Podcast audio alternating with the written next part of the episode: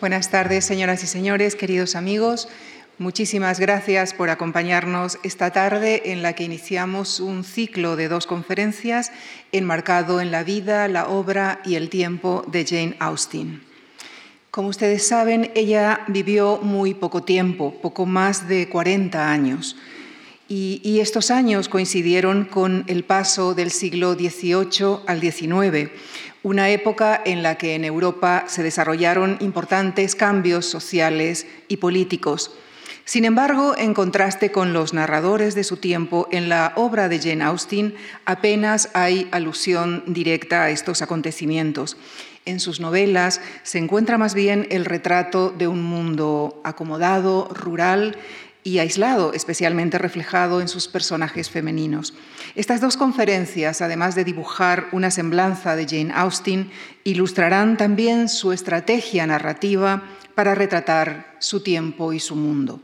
El encargado de este análisis es, es el profesor Fernando Galván, escritor, traductor y catedrático de filología inglesa en la Universidad de Alcalá, donde actualmente es rector. Ha investigado en prestigiosas universidades como las de Oxford y Harvard, entre otras, y es autor de numerosos ensayos, entre ellos Formas nuevas en la ficción británica contemporánea o ensayos sobre metaficción inglesa. Ha editado y traducido autores clásicos ingleses como Richardson, Defoe, Fielding, Conrad, Dickens, Joyce y Oscar Wilde. Con nuestro profundo agradecimiento, les dejo con el profesor Fernando Galván en la conferencia que ha titulado Jane Austen en la transición de los siglos dieciocho y diecinueve. Muchísimas gracias.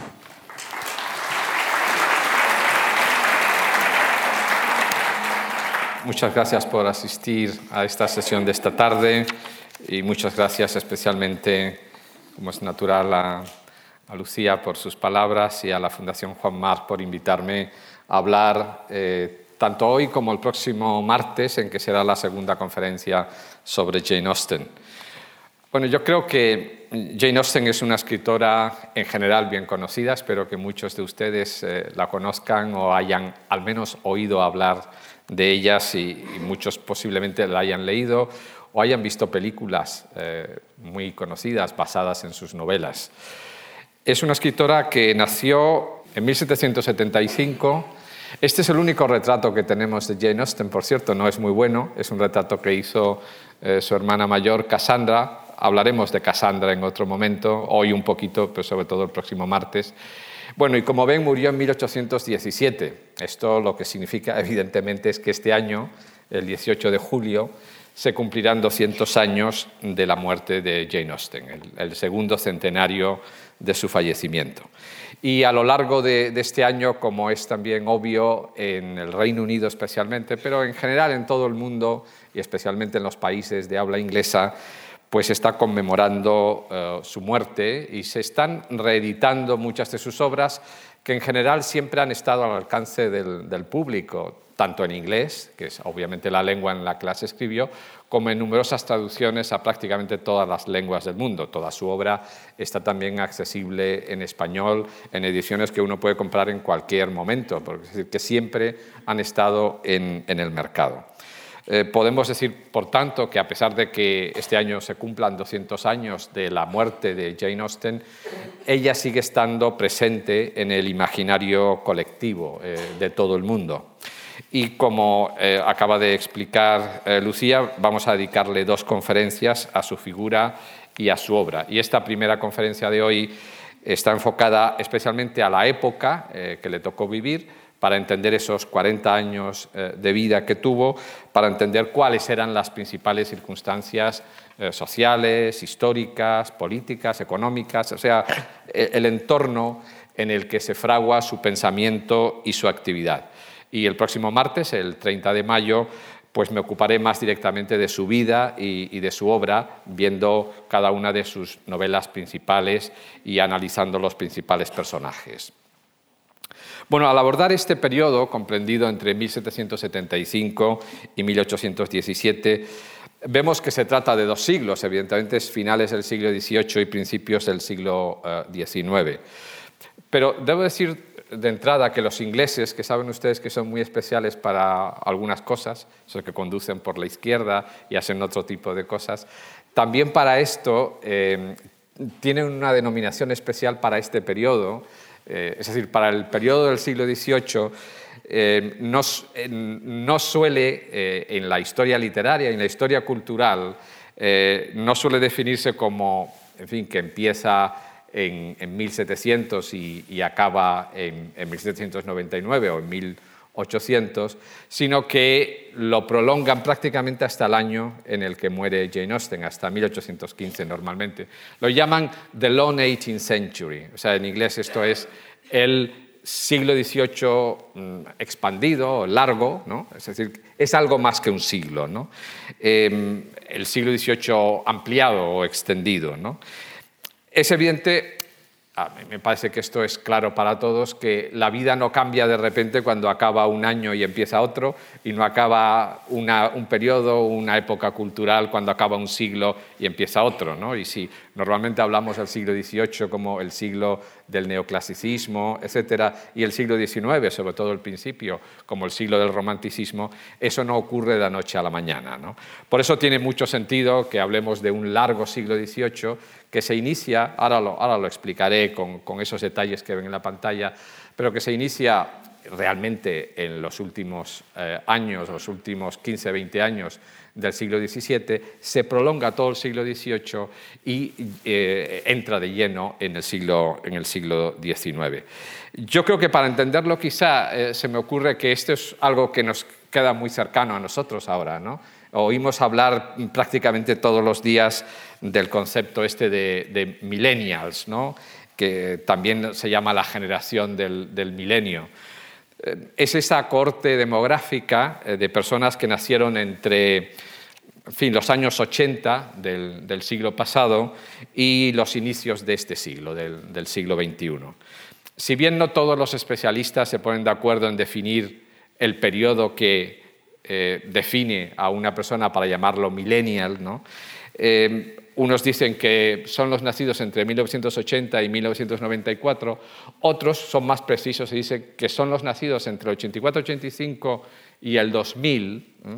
Es decir, que evidentemente abarca un poquito más de tiempo, pero en definitiva lo que vienen a contarnos qué son los millennials son personas que están entre dos siglos, es decir, que han nacido a finales del siglo veinte y que ahora, en el siglo veintiuno, en estos momentos, en dos mil diecisiete, pues tienen entre dieciocho y treinta años aproximadamente.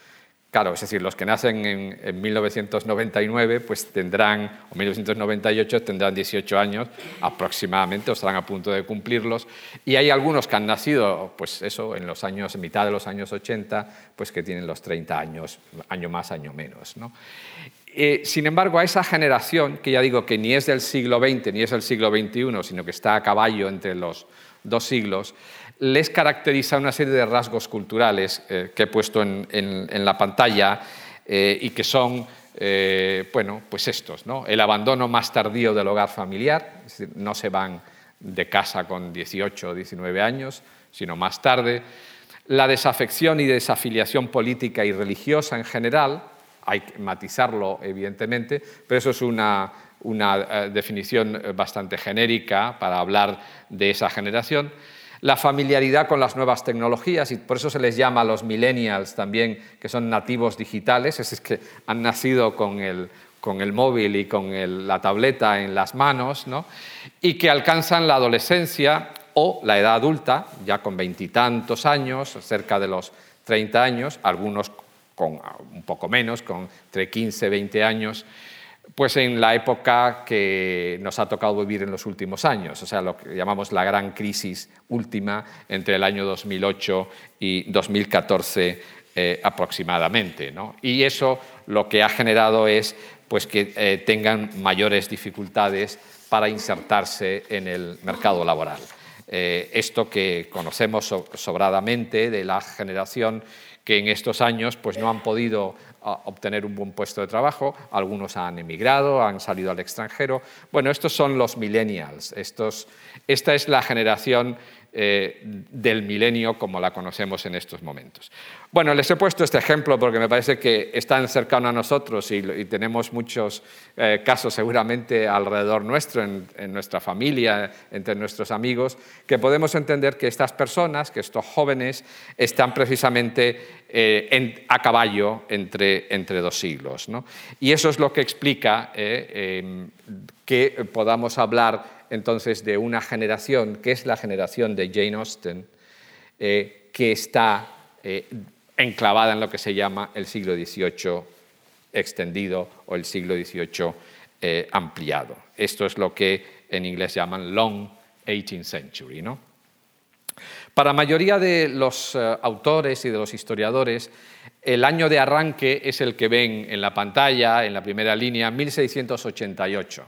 Bueno, es, en Inglaterra eso se llama Revolución Gloriosa porque lo que se produce en mil seiscientos ochenta y ocho es eh, el derrocamiento de un rey, un rey católico eh, de la familia de la dinastía de los Estuardo, que es Jacobo segundo, eh, y la instauración de una nueva dinastía, que es la dinastía de los Orange, eh, que eran holandeses, y eh, con el rey Guillermo tercero, que asciende al trono precisamente ese año, mil seiscientos ochenta y ocho.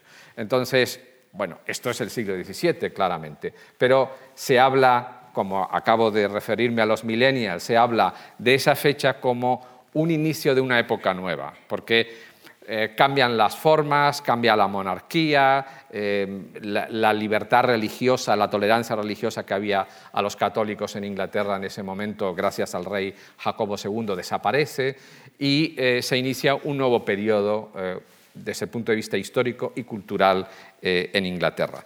Y el, el punto de, de finalización de ese largo siglo dieciocho es la batalla de Waterloo en mil ochocientos quince, ¿no? Es eh, el momento en el que, bueno, Napoleón Bonaparte es derrotado y se abre también un nuevo periodo en Europa y también en, en Inglaterra.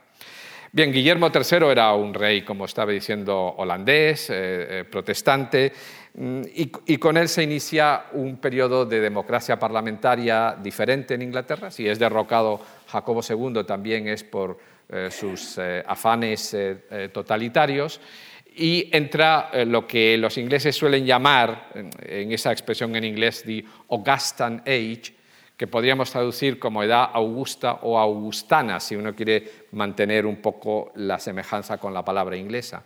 Eh, lo llaman así porque es un periodo de florecimiento cultural similar, y de ahí el nombre de Augusto, al de Augusto, el emperador Augusto en, en la Roma clásica. Esa es, esa es la explicación de que denominen el periodo eh, de esa manera. Y es un momento, pues, además de un gran florecimiento no solo cultural, sino económico, eh, comercial, y eh, se va consolidando además un país nuevo. Uno de los elementos más importantes a principios del siglo dieciocho es la incorporación de Escocia a Inglaterra en el año mil setecientos siete, Eh, que es una decisión que Escocia toma eh, por decisión de su propio eh, Parlamento. Hasta entonces, Escocia ha sido un reino independiente de Inglaterra, eh, con su eh, propio rey. Bueno, es, es verdad que desde, desde eh, principios del siglo diecisiete eh, el rey es el mismo, el rey de Inglaterra y el rey de Escocia, pero hasta principios del siglo diecisiete eh, eran reyes distintos. Escocia tenía su rey o su reina, Inglaterra tenía el suyo. Eh, confluyen a principios del siglo diecisiete eh, con eh, Jacobo primero como rey de Inglaterra y rey de Escocia al mismo tiempo, y a lo largo del siglo diecisiete es el mismo rey siempre de los dos reinos, pero los reinos eran independientes, tenían su propio parlamento, sus propias leyes, eh, incluso eh, con el protestantismo, eh, Escocia tiene un tipo de protestantismo diferente del de la Iglesia anglicana o la Iglesia de Inglaterra. Bueno, pero el Parlamento escocés en mil setecientos siete, de acuerdo con el, el Parlamento eh, inglés en, en, en Westminster, deciden unirse los dos reinos, ¿no?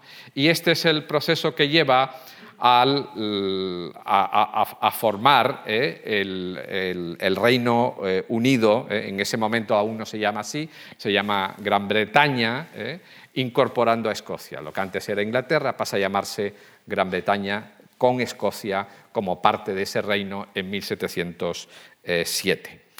Eh, el proceso sigue... Eh, eh, de tal manera que eh, eh, unos eh, ya principios del, del siglo diecinueve eh, es cuando a, aparece como Reino Unido, in, incorporando eh, también la denominación de Reino Unido de Gran Bretaña e Irlanda. Eh, en este momento ya no se llama oficialmente así el país, se llama Reino Unido de Gran Bretaña e Irlanda del Norte, eh, debido a la independencia de la República de Irlanda a partir de mil novecientos veintidós. Bueno, esto es por hacer un poco de, de historia eh, de lo que eh, tenemos eh, en, en ese momento.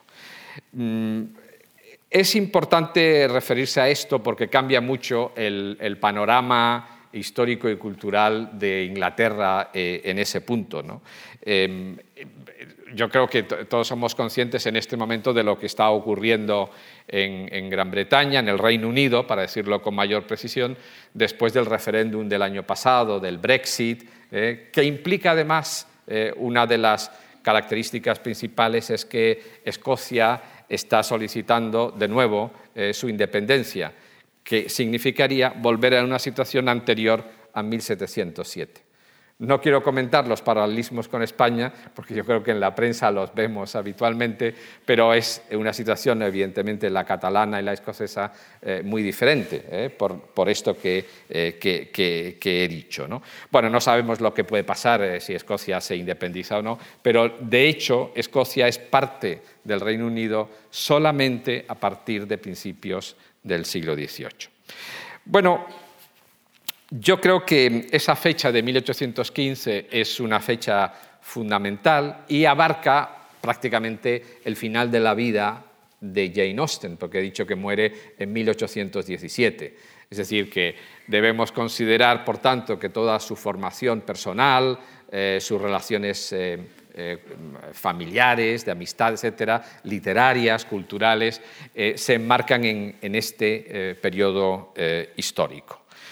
Eh, lo, lo que ocurre a partir de mil ochocientos quince eh, no es, eh, evidentemente, el, el tema de mi charla de hoy o del próximo martes, porque ya entramos en una nueva época, ¿no? Pero sí que me interesa eh, referirme brevemente a ello, ¿no? Eh, porque muchas veces, eh, de una manera equivocada, se habla de que Jane Austen es una escritora eh, contemporánea o, o se le asocia a un grupo de mujeres escritoras inglesas del siglo diecinueve. Jane Austen, evidentemente, es una escritora del siglo diecinueve porque, aunque nace en mil setecientos setenta y cinco, eh, sus novelas se publican ya en el siglo diecinueve. Ya hablaremos de eso con algo más de detalle. Pero suele hablarse de ella eh, como una escritora, a veces en España, como una escritora victoriana. Eh, eso de que el, el, la época victoriana, le, les he puesto ahí la fecha, mil ochocientos treinta y siete, para que vean que Jane Austen no es una escritora victoriana, a pesar de que algunos lo dicen, ¿no? Porque cuando muere, eh, en mil ochocientos diecisiete, aún faltan veinte años para que se inicie la época victoriana en Inglaterra, que es en mil ochocientos treinta y siete, cuando la reina Victoria asciende al trono, ¿no? Pero muchas veces se habla eh, de, de Jane Austen y, y se la asocia a Emily Bronte o a Charlotte Bronte, las hermanas Bronte. Claro, si ven las fechas de nacimiento de estas dos hermanas, pues, pues evidentemente en mil ochocientos dieciocho Jane Austen ya había muerto, eh, había muerto el año anterior, o sea que evidentemente no son contemporáneas, no tienen nada que ver. Y aunque Charlotte había nacido dos años antes que Emily, pero eh, es un año justamente antes de que Jane Austen muera, no tiene nada que ver, ¿no? George Eliot, que es otra gran escritora victoriana, otra de las grandes autoras de novela, es de mil ochocientos diecinueve de nuevo, es decir, es una autora que evidentemente no es contemporánea de Jane Austen, ¿no? Hay o, un par de escritores más, ahí tienen tres en realidad, ¿no? Que eh, sí que nacen eh, unos años antes de que muera, en mil ochocientos diez, Elizabeth Gaskell, o Dickens, el gran Dickens, nace en mil ochocientos doce, o William Thackeray en mil ochocientos once, pero claro, consideremos que estos no son contemporáneos de Jane Austen. Si ella muere en el diecisiete, es evidente que estos son unos niños, pues eso, de seis, siete, cinco, seis, siete años, eh, por tanto no son contemporáneos estrictamente, ¿no?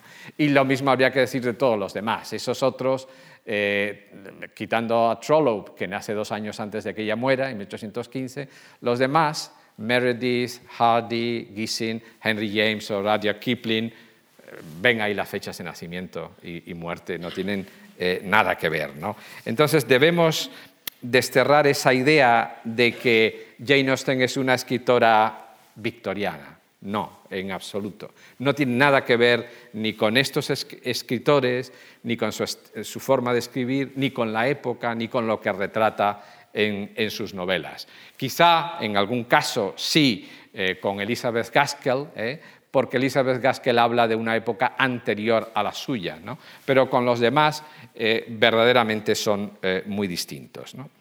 Bueno, no voy a detallar todos los rasgos eh, de, de la época del siglo dieciocho, porque evidentemente nos llevaría mucho tiempo y no es el caso, ¿no? Me limitaré solamente a este periodo último, es decir, a partir del año mil setecientos setenta y cinco, eh, que es el año en el que ella, en el que ella nace, ¿no? Bueno, ¿qué pasa en mil setecientos setenta y cinco cuando nace Jane Austen ese mismo año?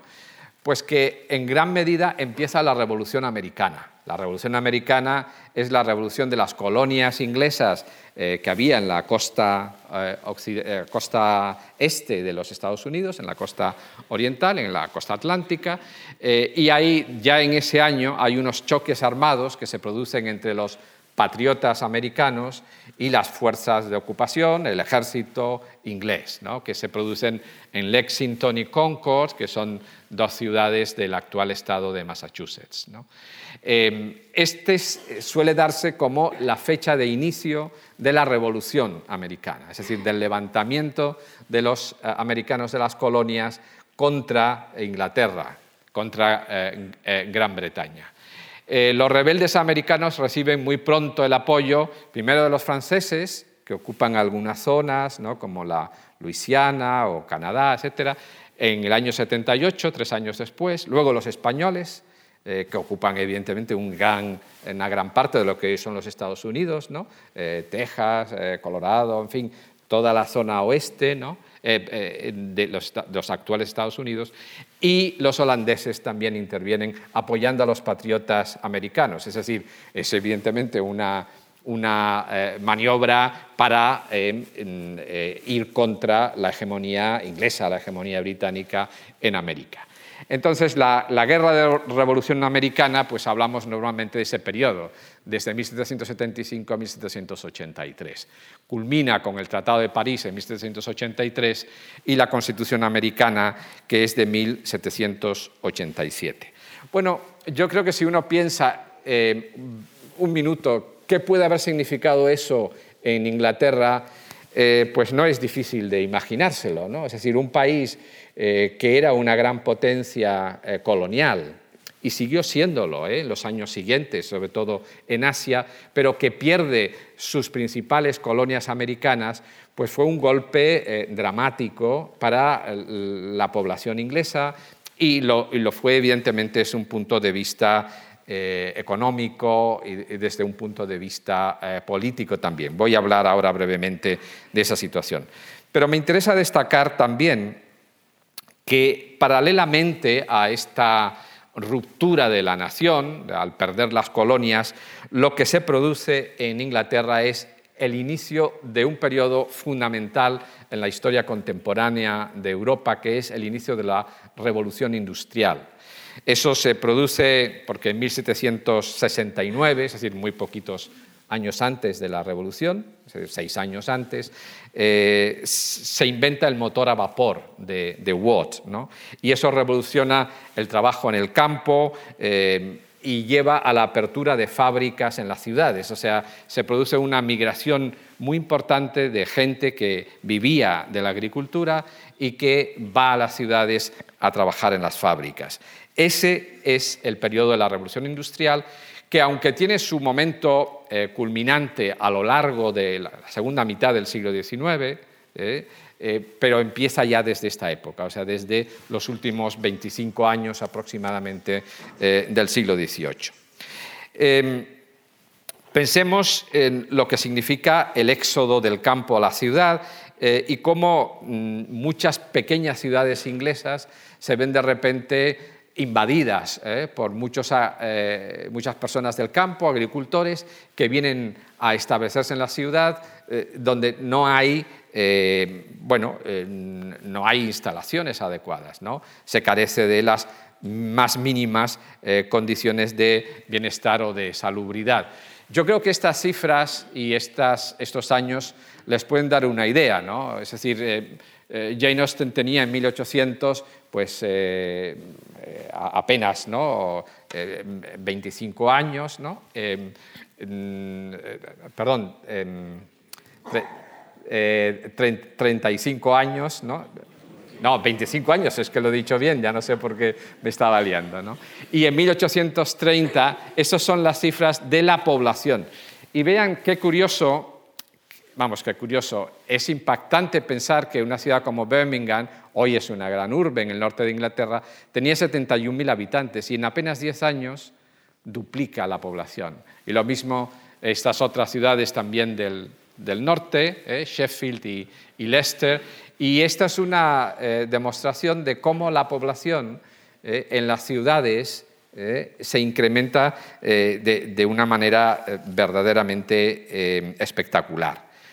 Pero tampoco podemos olvidar, si esto está ocurriendo en Inglaterra, lo que está ocurriendo al mismo tiempo al otro lado del eh, Canal de la Mancha. En mil setecientos ochenta y nueve, eh, saben ustedes lo, lo que pasó. Es decir, en mil setecientos ochenta y nueve es el año de la, en el que se inicia la Revolución Francesa y esto tiene una gran influencia en Gran Bretaña.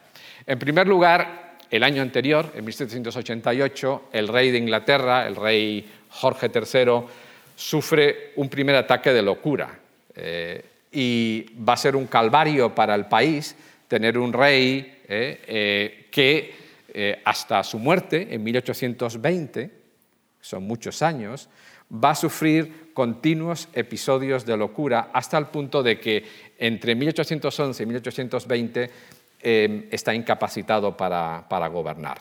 Y es su hijo eh, el que eh, gobierna, eh, se llama eh, Jorge también, se le conoce como Príncipe Regente, y a partir de mil ochocientos veinte es el futuro Jorge cuarto. Claro, estas fechas, mil ochocientos once, mil ochocientos veinte, son los años en los que eh, publica Jane Austen sus novelas. Su primera novela se publica en mil ochocientos once. O sea, hasta ese momento ha escrito cosas, ya lo veremos, pero es a partir del momento eh, en el que el rey es sustituido en el trono por, por su hijo, el príncipe regente. Por eso eh, se habla también del estilo de Jane Austen como... Eh, dentro del estilo de regencia, la regencia del, del príncipe regente, ¿no?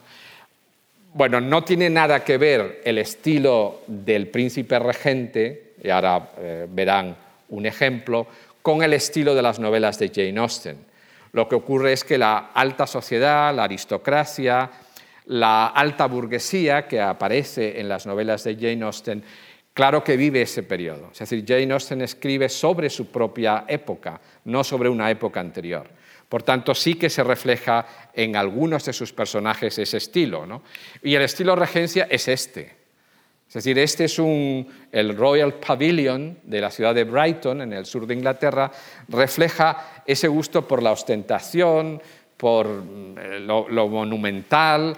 Eh, pensarán que esto es la India. No, no, esto es, esto es Inglaterra, es el sur de Inglaterra, es, es, una, es Brighton, es, es una ciudad costera donde hay una playa y donde la gente va a veranear, ¿no? Eh, y ahí encuentran este, este edificio. Y si conocen Londres, que posiblemente muchos hayan visitado Londres, hay una calle que se llama Regent Street, o sea, la calle del regente. Ese estilo arquitectónico, eh, que es de un arquitecto, se llamó eh, John Nash, eh, empieza en mil ochocientos once. La calle se empieza a construir en mil ochocientos once. Y son esos grandes edificios, esas mansiones espectaculares, palacios, etcétera. Ese es el estilo de regencia, ¿no? Eh, bueno, eso es lo que está ocurriendo en, en Inglaterra eh, en, en ese periodo en que Jane Austen ya es adulta, ya en, está escribiendo y, como digo, publicando sus novelas. Eh, pero volvamos un poquito atrás, o sea, los últimos años del siglo dieciocho, eh, cuando ella es pues, una joven, ¿Cómo influye la Revolución Francesa?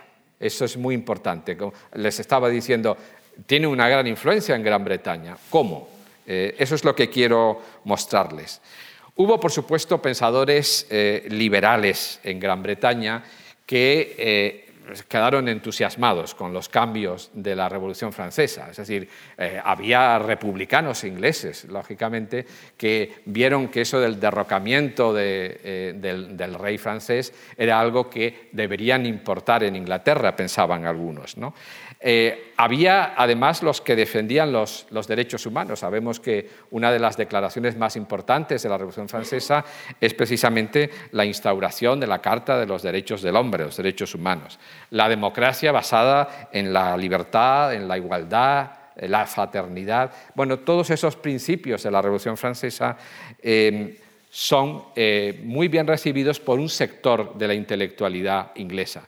Pero hay otra parte de la Revolución Francesa que no podemos eh, ignorar, que es esa relativa a la violencia, a los saqueos de propiedades, a las persecuciones religiosas, bueno, lo que se llamó la instauración del, del reino del, del, del, del terror, ¿no? Es, es sobre todo en ese periodo del noventa y tres al noventa y cuatro con Robespierre y con Danton, eh, donde hay eh, todo tipo de persecuciones, ¿no? Eh, Hay tribunales revolucionarios eh, que encerraban a la gente o, la, o, o sencillamente la ajusticiaban, ¿no? Y eh, eso dio lugar a que en esos años en Inglaterra pues, hubiera eh, pensadores, escritores, que se hicieron eco tanto del aspecto positivo de la revolución como del aspecto eh, más negativo, este último del reinado del terror. Eh, una de las primeras reacciones, esta es en contra de la revolución, es de mil setecientos noventa, es decir, inmediatamente al año siguiente de la revolución, que es de Edmund Burke, que es este autor que ven aquí, escribe un libro que se llama Reflexiones sobre la revolución en Francia, ¿no? Es paradójico porque Edmund Burke había... se había puesto de parte de los patriotas americanos en la Revolución Americana, unos pocos años antes, pero eh, se opone a la Revolución eh, Francesa, ¿no?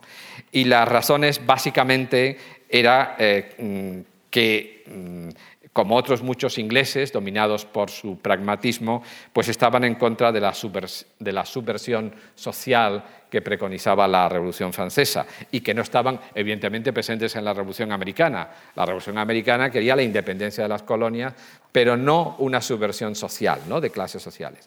Eso es lo que Burke critica.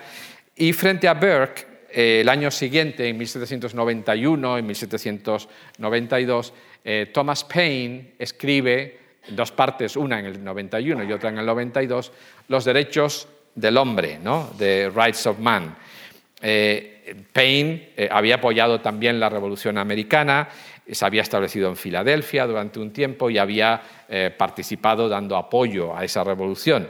Eh, colaboró, por ejemplo, con Benjamin Franklin, eh, editando un periódico, y a su vuelta en Inglaterra, eh, como fue acusado de alta traición, lógicamente porque había apoyado a los, a los americanos, Eh, se exilió en, en Francia y llegó a participar incluso como miembro de la Asamblea Nacional del, del Parlamento francés, ¿no?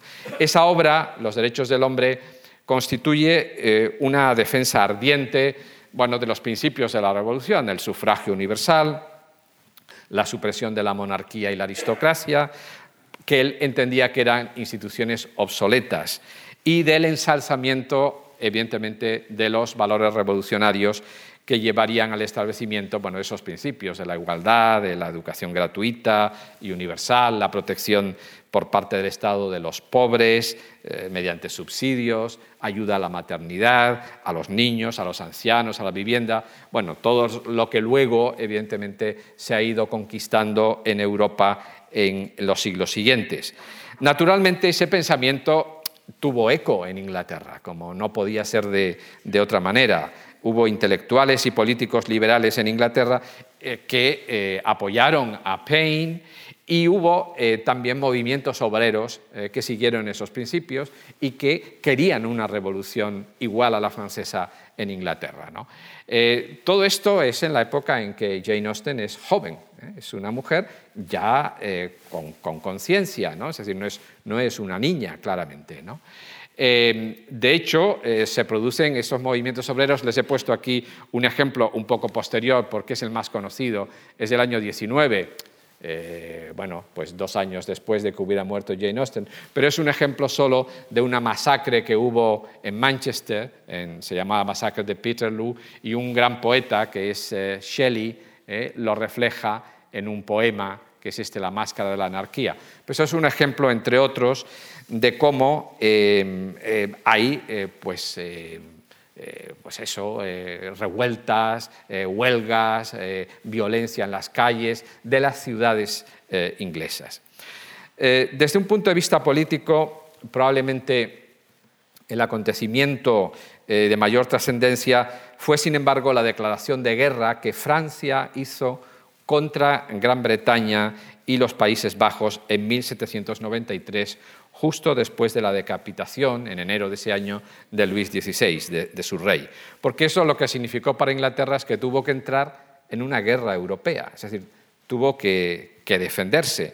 Eh, de hecho, eh, hubo un intento de invasión francesa de Inglaterra eh, eh, que fue parada eh, en mil setecientos noventa y siete por el almirante Nelson.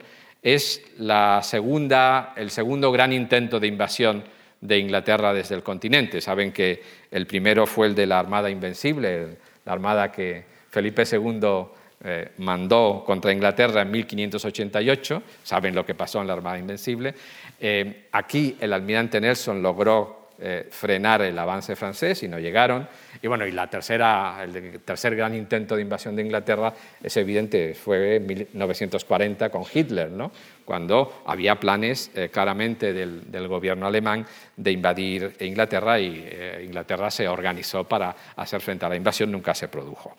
Bueno, en todo caso, eh, lo que está ocurriendo eh, en estos años, ¿no? Estoy hablando mil setecientos noventa y siete, eh, pues tenemos a, a Jane Austen con veintidós años, es decir, es una mujer ya adulta que lógicamente tenía que ser consciente de todas estas cosas y tenía que serlo eh, porque ya estaba escribiendo, ¿no? Ahora hablaré un poquito de esto, ¿no?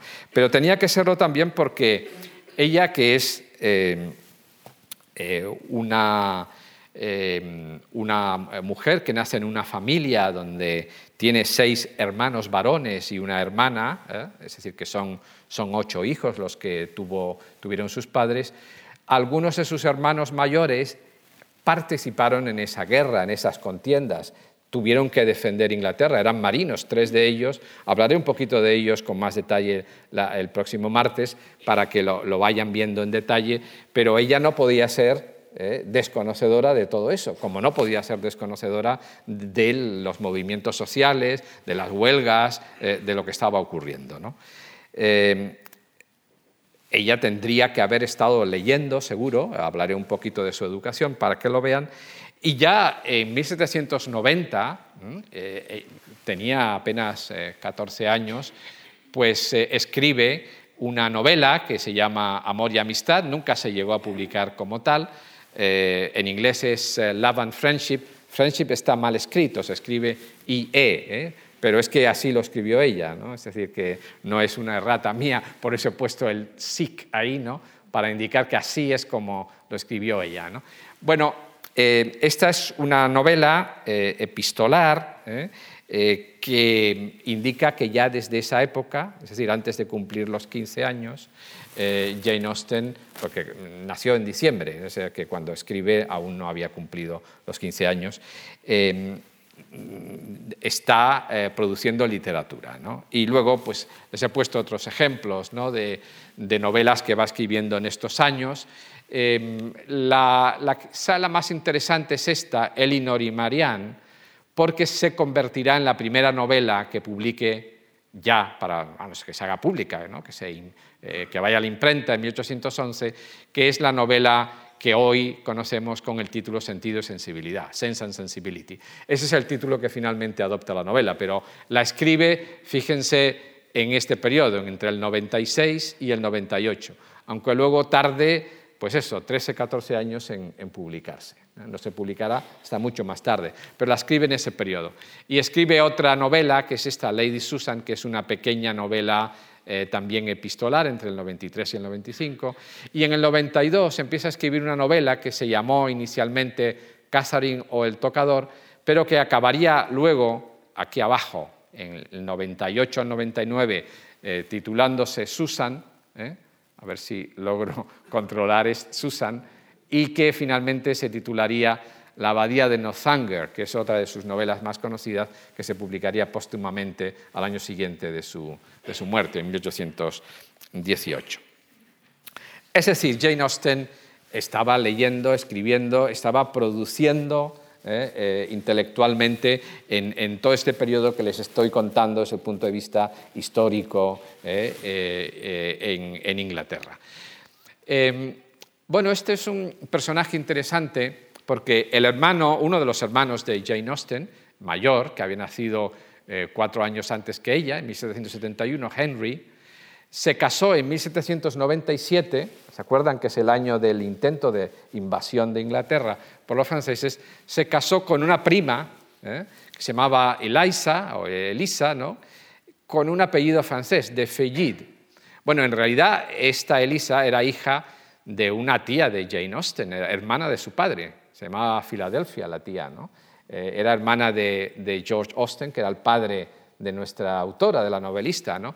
Pero Eliza se había casado con un conde francés de la Feuillide y por tanto era su viuda, ¿eh? Y lo habían guillotinado en mil setecientos noventa y cuatro porque era un aristócrata francés, ¿no? Bueno, pues eh, esto que, ¿por qué le he puesto esto aquí? No tiene mayor trascendencia sino indicarles que eh, todo esto que estaba ocurriendo en Francia Jane Austen lo tenía que saber, y tanto como que tenía en su familia una prima que además se casa con su hermano y que además había sufrido que su marido eh, fuera guillotinado en la Revolución. Bueno, este es un detalle importante para que nosotros no lleguemos a pensar que, bueno, Jane Austen no se enteraba bien de lo que ocurría a su alrededor, vivía en su casa encerrada, leyendo y escribiendo, y no tenía idea de la vida. No, no, en absoluto. Es decir, esto es una prueba concluyente eh, y hay eh, algunas cartas que, que nos, eh, nos pueden ayudar a, a entenderlo eh, mejor, ¿no? Bien, eh, vamos a hablar, si, si les parece, porque no quiero eh, extenderme mucho en aspectos que voy a tratar el, el próximo día sobre la, sobre la vida de Jane Austen. Vamos a hablar sobre Eh, autores eh, que son contemporáneos de Jane Austen, en contraste a estas obras que les acabo de mostrar y de las que hablaré con más detalle el próximo martes, o sea, de estas eh, novelas anteriores, ¿no?, de estas que les ponía aquí, que tienen todas personajes femeninos, incluso, como ven, algunas tienen nombres de, eh, de mujeres, ¿no? Lady Susan, Elinor y Marianne, o Susan. Eh, Antes olvidé comentarles esta, que es muy interesante, Primeras impresiones, es el título que le dio en mil setecientos noventa y seis cuando escribió por primera vez lo que luego sería quizás su novela, bueno, no sé si es la más conocida, pero desde luego es una de las más conocidas, Orgullo y prejuicio, ¿no?, que se publica en mil ochocientos trece, ¿no? Bueno, en contraste con este tipo de escritura, ¿no?, eh, como estaba diciendo, hay una serie de escritores que en estos mismos años, en los años noventa ¿eh? del, del siglo dieciocho, escriben eh, y publican en Inglaterra, ¿no? Austen no publica, publica luego ya en el siglo diecinueve, pero sí que escribe, ¿no? Bueno, el, el primero de ellos es un gran poeta prerromántico. Evidentemente la fecha de nacimiento es muy anterior a Jane Austen, ¿no? Es decir, eh, William Blake en este momento eh, es ya una persona madura, Y, y muere después que Jane Austen, pero que Jane Austen muere muy pronto, ¿no? Y escribe un poema eh, de tipo muy simbólico que se llama America, a Prophecy, América, una profecía, en el año noventa y tres, y al año siguiente otra que es Europa, una profecía, en el año noventa y cuatro. Estos poemas eh, se caracterizan, bueno, por eh, ser un ejemplo del, son muy simbólicos, pero un ejemplo del, el, eh, ¿cómo decirlo?, de la esperanza en un cambio eh, social. Es lo que William Blake está contemplando en esos. Por un lado, la Revolución Americana, en el primero, por otro, la Revolución Francesa y los cambios que podrían suponer eh, en, en Europa. Y un personaje que, desde luego, es, eh, a pesar de que es mayor que Jane Austen, eh, que es esta mujer que es fundamental para entender lo que ocurre en este periodo también, Mary Wollstonecraft, nace en el cincuenta y nueve y muere en mil setecientos noventa y siete. Eh, en esos años en que eh, está escribiendo Jane Austen esas novelas que antes les ponía, en mil setecientos noventa y dos escribe una obra fundamental que se llama Reivindicación de los Derechos de la Mujer. Claro, es la respuesta a la obra de Paine de los Derechos eh, del Hombre, que antes les mencionaba, pero desde el punto de vista femenino.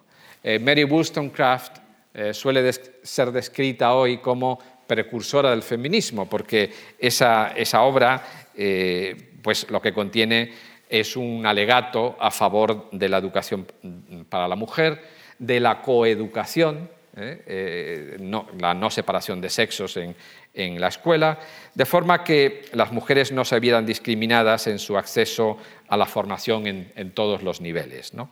Eh, ha sido ensalzada, como digo, como precursora del movimiento feminista y entonces, sin embargo, fue muy atacada eh, en, en ese periodo. Escribió algunas otras obras que las he puesto aquí, son dos novelas, ¿no? Es del año un poco anterior, del ochenta y ocho, y luego esta eh, del noventa y ocho, que es póstuma, de María o los errores de la mujer, así como unas cartas eh, que son también muy conocidas de sus viajes por Europa. Bueno, este es un ejemplo entonces de una mujer que tiene una posición claramente a favor de los cambios sociales, de pensamiento, etcétera, que se están dando en el momento. Es decir, no es, eh, por tanto, Eh, paralela a Jane Austen, como luego veremos, ¿no?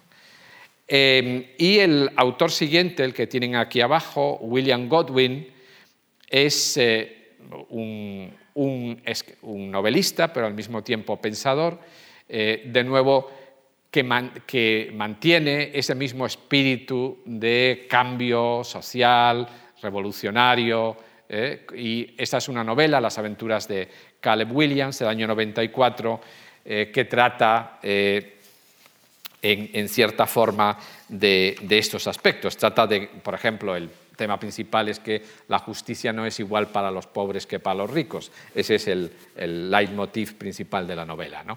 Pero escribe, eh, como digo, no es solo un novelista, es un pensador sobre todo, y escribe esa indagación sobre la justicia política y su influencia sobre la virtud y la felicidad general, eh, bueno, que es eh, realmente un, un tratado, ¿no? Donde Godwin eh, defiende la bondad del hombre, la capacidad ilimitada para crecer de una manera racional eh, y eh, con una individualidad sin restricciones, que, pensando que todo ello es lo que podría conducirle a la felicidad. Eh, rechaza todas las instituciones establecidas, pues, eh, desde la familia, el matrimonio, la propiedad privada, el, patri- el patriotismo, la religión, la monarquía. Es decir, ese es un pensador absolutamente radical eh, en, en esa línea. Godwin y, y Mary Wollstonecraft eh, eh, son pareja eh, durante un tiempo y tienen una hija eh, que se llama Mary, Mary Shelley. Eh, Mary Godwin es la, es la hija, pero adopta luego el apellido de su marido, eh, que es Percy Shelley, un poeta romántico. Y Mary Shelley es la autora de una obra que todos conocen, aunque no hayan leído, que es Frankenstein. Eh, es, es la autora de, de, de, de esa novela, ¿no? del, del monstruo de Frankenstein, del doctor Frankenstein. Eh, un ejemplo también de disrupción eh, social y de pensamiento, ¿no? Bueno, estos son uh, autores que, como digo, son absolutamente coetáneos en cuanto están escribiendo al mismo tiempo que escribe Jane Austen y publicando, pero que no comparten en absoluto eh, la forma de escribir. Y lo mismo podríamos decir de los poetas románticos de este momento, ¿no? Aquí están eh, cuatro poetas románticos importantes, muy, muy principales. Los tres primeros son eh, pues, eh, prácticamente coetáneos de Jane Austen. Si ven las fechas de nacimiento de William Wordsworth, es de mil setecientos setenta, pues eso, eh, cinco años antes. O sea, pues, pues ese es el, o, o, o Coleridge, el siguiente, es el setenta y dos, o Robert Southey es el setenta y cuatro, o sea, un año antes. Estos son absolutamente contemporáneos. Shelley es posterior, que este es el poeta que acabo de mencionar, que, que fue el, el marido de Mary Shelley, ¿no? Pero estos otros son absolutamente contemporáneos. Eh, William Wordsworth es conocido sobre todo por este poema. Es un poema muy largo que empieza a escribir en el año noventa y nueve y está escribiéndolo hasta su muerte en mil ochocientos cincuenta. Bueno, lo va escribiendo a lo largo del tiempo, lo va rehaciendo, ¿eh? Eh, y es, un, es el gran poema romántico del que cuenta su vida, ¿no? Del, del, de lo que es la manifestación del yo, ¿no? A, pues a través del paisaje, del recuerdo de la infancia. Es, un, es uno de los grandes poemas de la literatura universal. Pero en estos años, fíjense en la fecha, en mil setecientos noventa y tres, escribe, publica su primer libro de poemas, que se llama Bocetos Descriptivos, ¿no?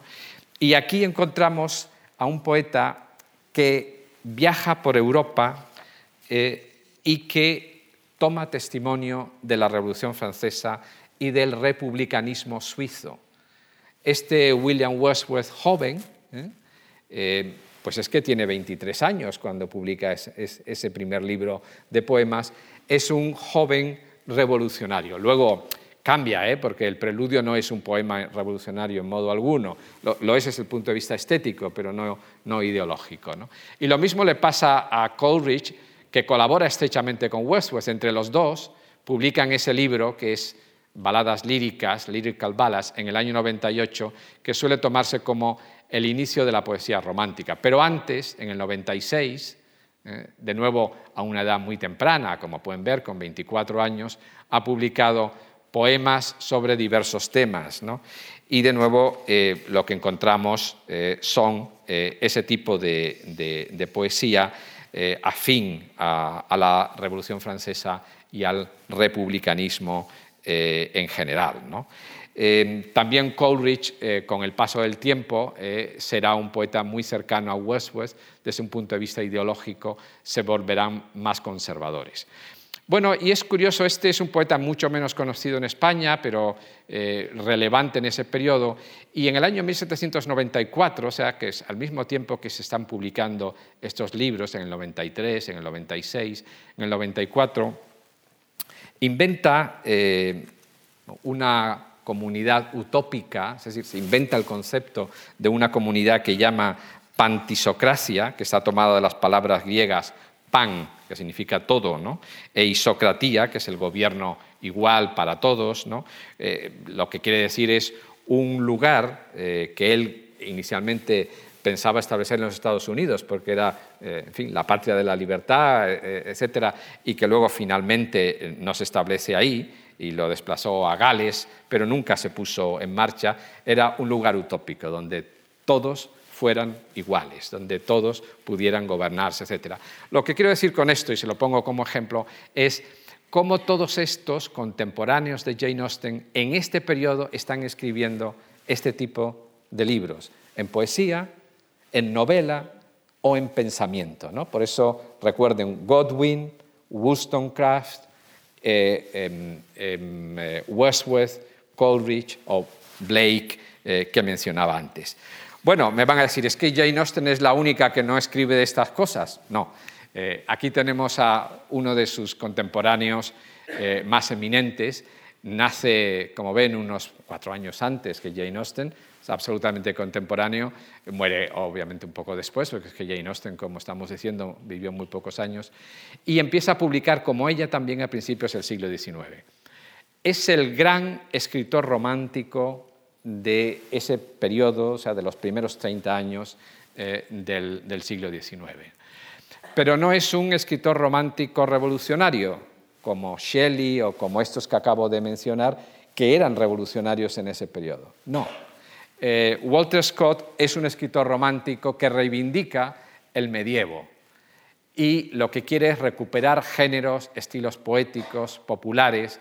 Son baladas, historias, leyendas, sobre todo escocesas, porque él es escocés, eh, y defiende los valores de la clase media. Dicen, bueno, romántico es a cierto punto. Bueno, es un tipo de romántico, ¿no? Es decir, no todos los románticos son como los anteriores, ¿no? Eh, y en, en este sentido, eh, Jane Austen, que es una escritora eh, claramente de clase media, eh, está muy cercana en algunos planteamientos eh, a, a Walter Scott. Eh, lo que quiero es que vean que al mismo tiempo se están escribiendo en Inglaterra, y estas son novelas que probablemente Jane Austen leyera, ¿eh? Vamos, con toda seguridad, y les pondré un ejemplo, ¿no? Eh, que se llaman novelistas góticos, ¿no? Hablando del, de la vuelta al medievo, este es un fenómeno que se da en Inglaterra pues, en los últimos veinte, treinta años del, del siglo dieciocho. La primera novela importante es esa, El castillo de Otranto, que es muy anterior, es de mil setecientos sesenta y cuatro, ¿no? Y se llaman góticos por el estilo medieval de las mansiones o de los castillos, de estilo gótico. Entonces, lo que ocurre en esas novelas, pues, eh, pues en general eh, son historias terribles, ¿no? Es decir, de, de horror, secuestros, asesinatos, violaciones, perversiones eh, sin número de todo tipo, ¿no? Y, y encontramos eh, que estos son los escritores principales, ¿no?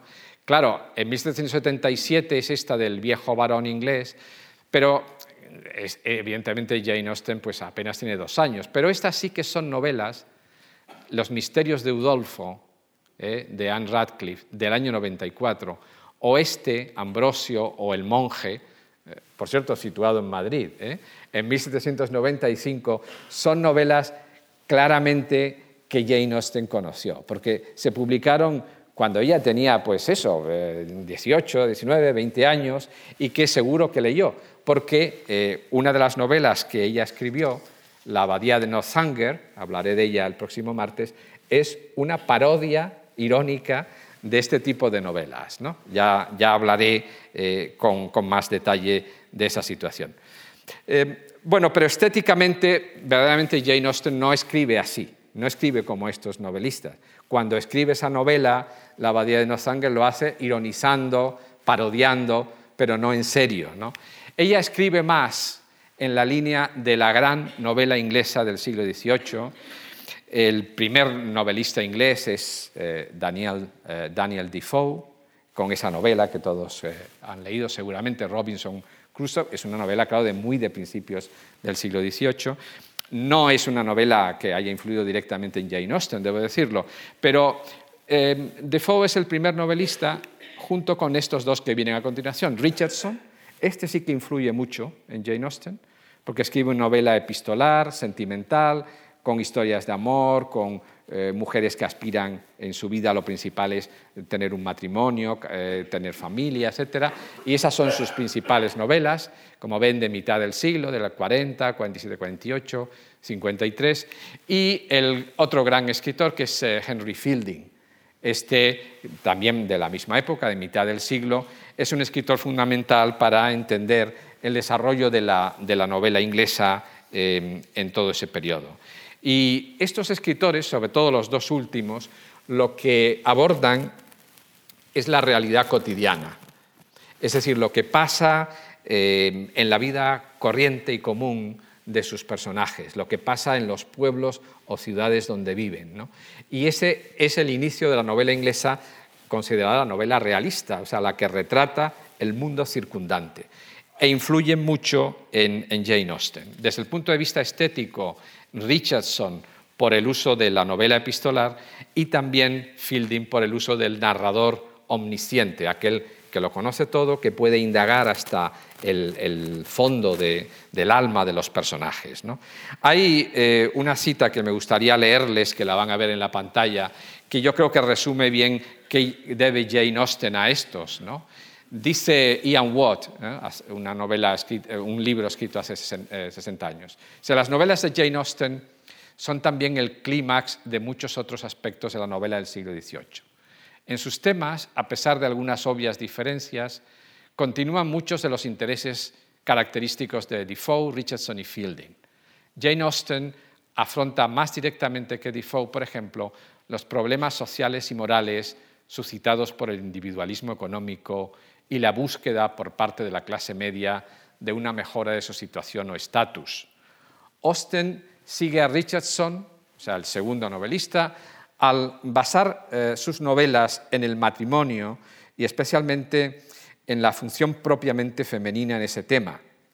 Y su retrato último de las normas adecuadas del sistema social es similar al de Fielding, si bien su aplicación a los eh, personajes y sus situaciones eh, es por lo general más seria y refinada.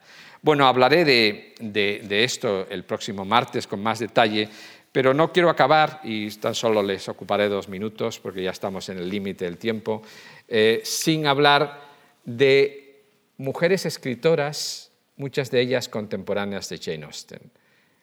Este es un fenómeno muy característico de la cultura y de la literatura inglesa, y es el gran número de mujeres escritoras, no solo en el siglo diecinueve, en la época victoriana, como antes les mencionaba, a partir de mil ochocientos treinta y siete, sino también en este periodo de finales del siglo dieciocho. Aunque los grandes novelistas de mitad de siglo son los tres que he mencionado, Defoe, Richardson y Fielding, a partir sobre todo de la segunda mitad y en los últimos años del siglo dieciocho aparecen muchas mujeres ilustradas, educadas, que escriben, y estas son algunas de ellas, ¿no? Elizabeth Hamilton, vean las fechas, ¿no? Es decir, esta muere un año antes que Jane Austen, aunque había nacido mucho antes, ¿no? Eh, Charlotte Smith, pues es, es otra, Amelia Opie, Hannah More, Elizabeth Inchbald, y las más conocidas sin duda son estas dos, ¿eh? Y, y de ellas pues voy a decir dos palabras, ¿no? Es decir, Fanny Burney es eh, una escritora a la que se ha eh, eh, comparado por su cercanía con Jane Austen. Escribe novelas eh, epistolares. Las primeras novelas de Jane Austen son, son de ese tipo, o sea, son colecciones de cartas, ¿no? Eh, y escribe novelas sobre mujeres. Eh, los títulos de tres de sus cuatro novelas son los personajes femeninos, ¿no? Evelina, Cecilia, Camila, y vean las fechas, son las fechas de las novelas que Jane Austen le, leyó, le, leía cuando era una joven, cuando estaba empezando a escribir, eh, eh, son las novelas de los años ochenta y noventa del, del siglo dieciocho, ¿no? Eh, de hecho, eh, bueno, en, en Cecilia, uno de los personajes dice una frase que todo el mundo dice que la tomó Jane Austen para dar título a su célebre novela Orgullo y Prejuicio, porque dice, todo este desafortunado asunto ha sido el resultado del orgullo y del prejuicio, ¿no? Que es una novela que comentaré el próximo martes, donde eh, el, el orgullo y el prejuicio pues, está representado por una mujer y un hombre, ¿no? y, lo, y los dos eh, conceptos fundamentales, la oposición de, de género eh, con eh, en fin, los defectos eh, que puede haber en, los, en las personalidades, ¿no? Y eh, es distinta, sin embargo, Eh, esta, esta novelista Fanny Burney a Jane Austen porque sus novelas eh, tratan de una clase social más elevada que la de Jane Austen. Algunas se desarrollan en Francia porque Fanny Burney se casó con un aristócrata francés. Hay elementos de diferencia, pero hay también elementos de semejanza. Y la otra es esta novela, es esta novelista eh, nacida en, en Oxford, en Inglaterra, pero que siendo niña eh, su padre quedó viudo y decidió irse a sus posesiones en Irlanda y se educó en Irlanda y bueno, los irlandeses la consideran escritora irlandesa porque escribió sobre Irlanda, aunque visitaba con mucha frecuencia Gran Bretaña, ¿no? Y de hecho es una novelista de la que Jane Austen tenía la mejor opinión. Eh, de hecho, eh, Jane Austen en una carta que le escribió a, a una sobrina suya, que también estaba escribi- que le gustaba escribir, le decía, he decidido que no me gustan eh, las novelas. Bueno, que Jane Austen diga eso, he decidido que no me gustan las novelas, salvo las la señorita Ashworth, es esta, María Ashworth, las tuyas y las mías, ¿no? Bueno, eh, lo que es relevante especialmente, que es de lo que voy a hablar el próximo día, es esto, ¿no? Es decir, que estas son algunas de sus novelas. Como ven, son novelas publicadas en mil ochocientos, mil ochocientos uno, eh, cuando Jane Austen ya ha escrito novelas, está esperando que le publiquen alguna, porque tarda años en que le publiquen alguna de las novelas, eh, y que abordan una clase social que es esta, la landed gentry en Irlanda, porque Jane Austen hablará en sus novelas de la landed gentry inglesa. ¿Qué es eso de la landed gentry? Bueno, pues básicamente son los terratenientes, porque es lo que significa landed, land es, es, significa tierra, ¿no?, en, en inglés, y entonces es un tipo de baja aristocracia, es decir, que la nobleza eh, del nivel de varones, eh, no, no, no del nivel de príncipes, ¿no?, sino una baja aristocracia que posee tierras, que muchas veces no tiene dinero, pero lo que tiene es sangre, tiene estirpe, ¿eh?, y ha ido empobreciéndose. Los personajes de la mayoría de las novelas de Jane Austen pertenecen a la landed gentry, a ese tipo de clase social. Y esto lo encuentra Jane Austen cuando está escribiendo en, en esta, en María Edgeworth, que es eh, absolutamente eh, contemporánea suya, bueno, contemporánea, salvo que muere mucho después, pero bueno, eso, eso no tiene nada que ver porque la pobre Jane Austen muere, ya les hablaré de eso la, la semana que viene, eh, de una manera, bueno, eh, enigmática al menos, ¿no? Muere muy joven, como eh, antes decíamos, sin cumplir los cuarenta y un años, y no es por familia, porque toda su familia muere con setenta, ochenta e incluso más años, o sea, es la única, el único miembro de la familia eh, que muere tan joven, ¿no? Eh, No es el caso de María Edgeworth, como ven, pero como ven la fecha de nacimiento pues es unos pocos años antes, ¿no?, eh, que, que Jane Austen, siete años antes, o sea, no hay una gran diferencia generacional, ¿no? Bueno, y con esto acabo, ¿eh? Y si les ha gustado, pues espero verlos el próximo martes. Muchas gracias.